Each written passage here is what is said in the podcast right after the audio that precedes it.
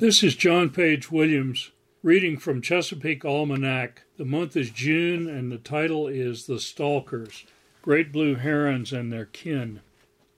The great blue heron is one of the Chesapeake's best-loved birds. People who live on the bay's rivers, creeks, and coves talk about our herons, who fish the shores outside living rooms or kitchen windows. Many a cruising family has spent a happy hour at anchor in the Wye River or the Kuratoman, watching a solitary great blue stalking the edge of the marsh. Canoeists feel their spines tingle as they round the bend in a stream to see one of the big birds taking flight with a squawk. Great blue herons are stirring sights at any time. There are large numbers of them in this region, and many stay year-round unless driven south by winter ice. The great blue stands fifty inches tall with a wingspan of seventy inches. The species is widely distributed, breeding in spring from coast to coast across Canada and from there south and east to South Carolina and Bermuda. The birds winter from the northern United States down into Central America. The Chesapeake is in the overlap between the breeding and winter ranges. The great blue heron's bill is a most lethal device. Six and a half inches long, sharp and strong, it ranks up there with the osprey's talons and the angler's hook for tonnage of fish caught on the Chesapeake each year. The osprey has powerful wings and good distance vision to go with its talons, a superb combination for catching fish on the surface of open waters. The angler has a rod and reel and often a boat and a depth sounder for catching fish on the bay bottom. The great blue heron is at least as well equipped. That bill is attached to a long neck which can be curled to strike like a snake. To guide its lightning-like dart, the bird has excellent close-range binocular vision with keen distance judgment. Four-toed feet, six to eight inches long, allow the animal to walk on almost any sort of river bottom, from hard sand to soft muck, as well as on dense beds of underwater grasses. Long legs allow it to hunt in water up to eighteen inches deep and give it a high vantage point for locating prey. The bird coils its long neck, stands motionless, peers into the water, and then strikes quickly and powerfully. There is no predator on the Chesapeake better designed for catching fish in shallow water. The Chesapeake provides lots of habitat for herons. The main stem, tidal tributaries, and small feeder streams have over eight thousand miles of shoreline. Most of it offers water less than two feet deep. In some areas, like Tangier Sound and the flats at the mouth of the Pocomoke River, have broad expanses of shallow water. Even the fresh and low salinity portions of the tidal rivers, which normally have deep waters on the outsides of their sweeping meander curves, build large marshes with extensive flats on the insides of those curves. These edges are rich, fueled by thousands of acres of fresh, brackish, or tidal marshes, and when the bay is healthy, thousands of acres of submerged grasses. The shallows are havens for all small creatures that make up the heron's diet. In low salinity waters of the bay system, these include banded killifish, shiners, and young pickerel. In higher salinity waters, they include mummy chogs, striped killifish, silversides, bay anchovies, and juvenile menhaden.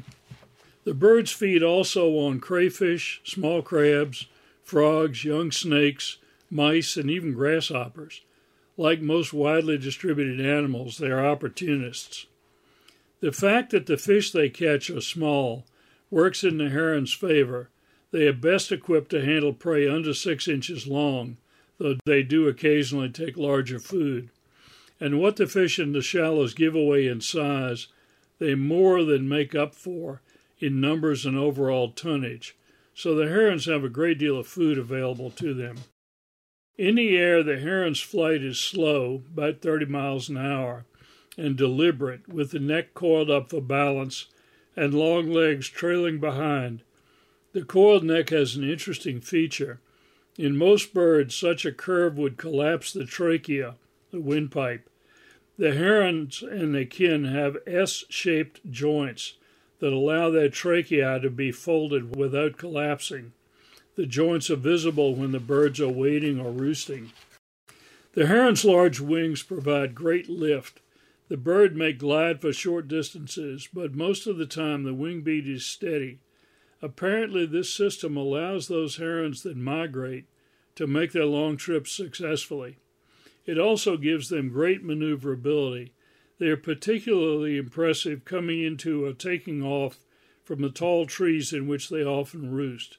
They are adept at breaking their flight and can climb almost vertically from one limb to another in the same tree. Great blue herons change their habits in February and March to travel to their rookeries. Relatively tolerant of people during the rest of the year, they retire until early summer to a few well-isolated locations where they congregate in large numbers. This is the nesting season, and only unmated or subadult birds remain in their usual haunts. The rookeries are always places with mature tall forests, generally pines or tulip poplars, and they always offer the birds privacy. A number of the rookeries, each with fifteen to two hundred nests, are on the islands that stretch down the eastern shore from Poplar Island in Talbot County, Maryland, to Watts Island in Accomack County, Virginia. There are also a number of rookeries in the wooded upper tidal sections of the western shore's big rivers. The largest rookery on the bay, in fact, with over seven hundred nests, is at the head of one arm of Nanjemoy Creek, on the Potomac in Charles County, Maryland, just above the Route three oh one bridge at Morgantown. There are indications that great blues come from considerable distances outside the Bay region to join local herons here. The Maryland chapter of the Nature Conservancy deserves a great deal of credit for preserving this invaluable piece of heron habitat. Great blues are relatively quiet most of the year, but their rookeries are noisy with the cries of both young and old. Nests are platforms in trees thirty feet or more off the ground. Occasionally, a young bird falls out of the nest to get caught in a tree branch or drop to the ground. Either way, it is left to die and rot. The results of such accidents, added to the decaying scraps of fish left around the nests, give these places a characteristic stench. A rookery may seem to be a chaos of loud squawks and unpleasant smells, often surrounded by poison ivy and thorny greenbrier. But somehow out of it all come beautiful, graceful birds that disperse around the Chesapeake and to points beyond. We're fortunate to have so many of them here. In fact, we're more than fortunate.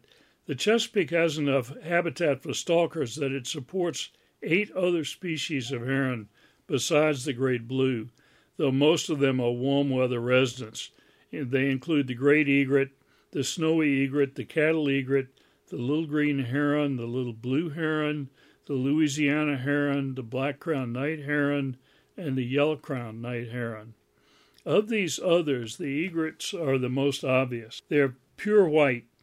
The great egret is nearly as large as the great blue, with black legs and a yellow bill. It is more a bird of open marsh country and high salinities than the great blue, though there are exceptions, especially in the spring and fall. All three egrets winter south of the Chesapeake, so at times of migration, large numbers of them move through our region. The snowy egret is much smaller than the great egret and is distinguished by a black bill and bright yellow feet. In Victorian times, it was hunted nearly to extinction so that its white plumes could grace ladies' hats. Protection since the first part of this century has brought it back. The snowy occasionally forages in the wash along open beaches. Cattle egret is a recent arrival, having spread across the Atlantic from Africa to Brazil and then up through Central America. This species, as its name implies, tends to stay with large herds of cattle, eating insects and field seeds. It is often seen around farms on the rivers, like Wye Plantation on Maryland's eastern shore. The little green heron is the smallest of the group and has the shortest legs. It perches on fallen trees and other shoreline objects, stalking or wading as appropriate, and making a lightning strike with its lethal bill. This strategy actually gives it an advantage over the others because by relying on perches like tree limbs, it can fish deeper water than others can by wading. Due to the dependence on trees and the like, it prefers rivers and creeks. After the great blue, it is probably the Chesapeake's most widespread heron, but because of its size, it is usually unnoticed by humans. It's a beautiful bird and a delight to watch. The little blue and the Louisiana herons, that the Louisiana, I should note, is occasionally known as the tricolor. They frequent the marshes of the lower bay. They and the yellow-crowned night heron are the least common in the area, but they are well worth keeping an eye out for. The little blue, as its name implies, is half the size of a great blue and is colored a deep cerulean sky blue, in keeping with its Latin name. The Louisiana is easily recognizable for its very slender build and its white breast under a slate blue body. The two night herons are, as their name implies, most active from dusk till dawn. They're stockier than the others, and again are primarily birds of the open marshes and hammocks of trees. A point worth noting about the bay's herons is that while their niches or lifestyles are basically the same, they are not exactly the same. The diversity allows all nine species to coexist while minimizing direct competition. The diversity lets them as a group take maximum advantage of all the stalking niches that the Chesapeake offers. Thus we have a rich community of herons here.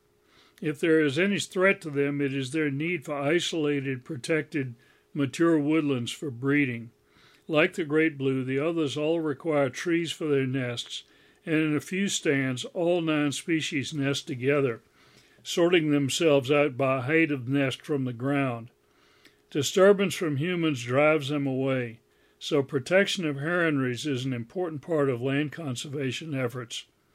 We all owe a debt of gratitude to the private and government landowners who have heron rookeries and protect them. A bay without its stalkers would be a poor place.